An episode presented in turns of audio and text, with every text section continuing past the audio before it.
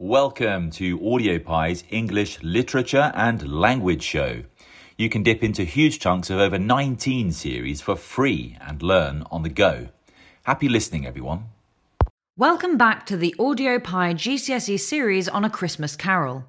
This episode, we focus on the title, A Christmas Carol, and consider the interesting way that Charles Dickens has structured the novella.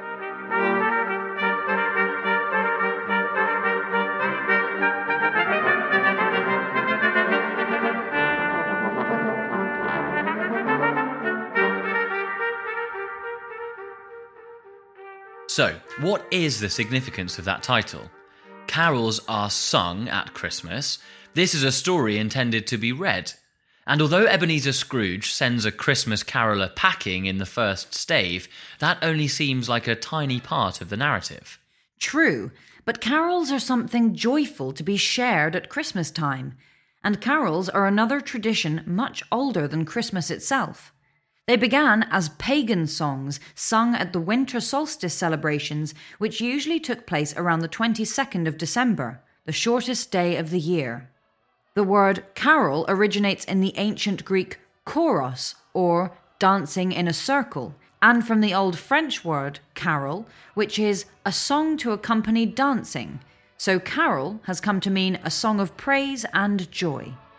During Dickens's lifetime, choirs and orchestras were springing up in the cities of England, and people wanted Christmas songs to sing, so the practice of carol singing was revived.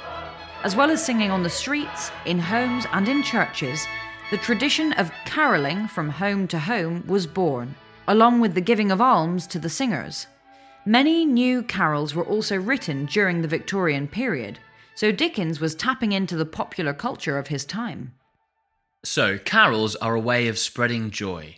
And when Scrooge dismisses the poor, unsuspecting carol singer, the owner of one scant young nose, gnawed and mumbled by the hungry cold as bones are gnawed by dogs, stooped down at Scrooge's keyhole to regale him with a Christmas carol.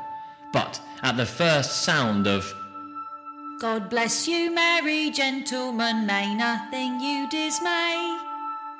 Scrooge seized the ruler with such energy of action that the singer fled in terror, leaving the keyhole to the fog and even more congenial frost.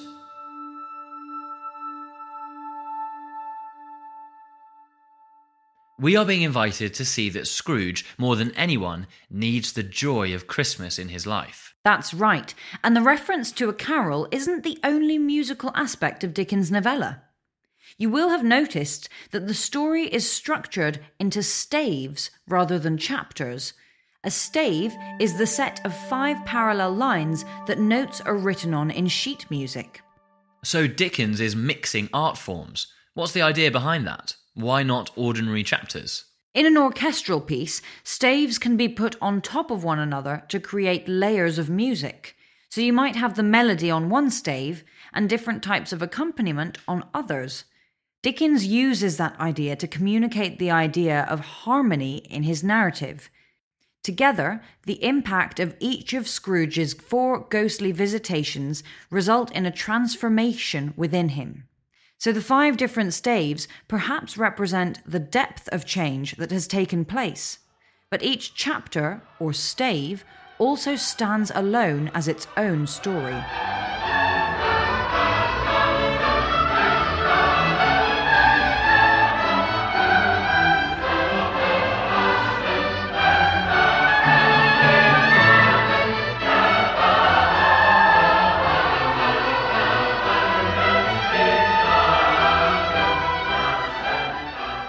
The first four staves are each named after the ghost that haunts Scrooge. So there is Marley's ghost, the first of the three spirits, the second of the three spirits, and the last of the three spirits. Then the final stave is the end of it. Yes, Marley's ghost is Jacob Marley, former friend and partner of Scrooge, seven years dead. So in Stave 1, the idea of Scrooge's awful character is established through incidents like the one you mentioned with the caroller, but also the way he speaks to and treats his nephew, his clerk, and the two visitors who are seeking alms for the poor. That's the second time you've mentioned alms. Well, alms are money or goods given to those in need as an act of charity. The word alms comes from a Greek word meaning pity or mercy. So, in its original sense, when you give alms, you are dispensing mercy, something that Scrooge absolutely lacks in that first stave. Likewise, Scrooge's former business partner, Jacob Marley, who has had no rest, no peace in the last seven years, but suffered the incessant torture of remorse in the afterlife. He wears the chain he forged in life. It is a heavy, ponderous chain as a result of his mean spiritedness, and the suggestion is that Scrooge too will suffer the same fate. Marley's ghost is able to offer no comfort to Scrooge, other than to say that he is here to warn his friend that you have a chance and hope of escaping my fate. Next, in stave two, we meet the first of the three spirits, who introduces himself as the ghost of Christmas past and takes Scrooge on a chronological journey through five Christmases in his lifetime, beginning with the places where Scrooge was a boy, a solitary child neglected by his friends. Scrooge weeps and is reminded of the boy singing a Christmas carol at my door last night. He notes that I should like to have given him something, so already there is a marked change in his attitude. Then, in stave three, the second of the three spirits is the ghost of Christmas present. The ghost shows Scrooge a lavish Christmas morning feast and then contrasts that with some of the celebrations of the poor, like in the home of Scrooge's clerk, Bob Cratchit. Scrooge is struck by the helplessness of Tiny Tim and asks if the child will live. The spirit warns him that if these shadows remain unaltered by the future, the child will die. Scrooge sees lots of homes in poverty, but in each case, the family have a happy Christmas. Scrooge begins to recognize the value of the loving family life that he rejected in Christmases past. Stave 4 gives us the ghost of Christmas yet to come. This is a much more sinister and disturbing figure than the other spirits, and resembles a sort of grim reaper figure, who once again leads Scrooge around the city, but this time to show him different, uncaring responses to the death of an unknown man. Scrooge gradually begins to realize that this is the fate which awaits him and pleads with the phantom to be allowed a different end, promising to learn the lessons that the spirits have given him and change his ways.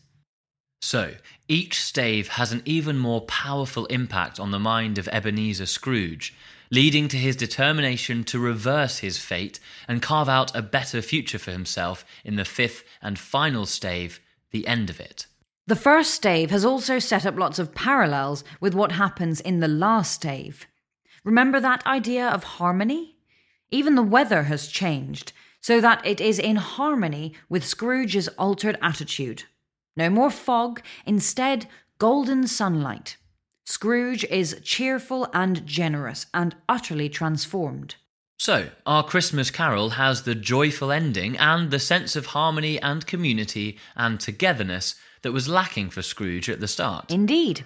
So, thank you once again for listening. Other episodes will look much more closely at how Dickens has crafted each of the staves and the representation of each of the spirits. Thanks for listening. We'll see you in the next pod.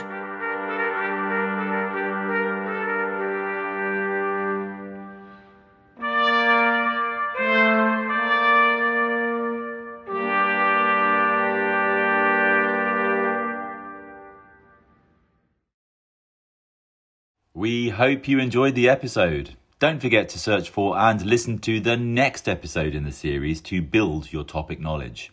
Hit the Acast Plus link in the show description to become a premium supporter and unlock access to every episode in every series for as long as you need. We also make GCSE and A level content for history, RE, sociology, and psychology. Happy listening, everyone.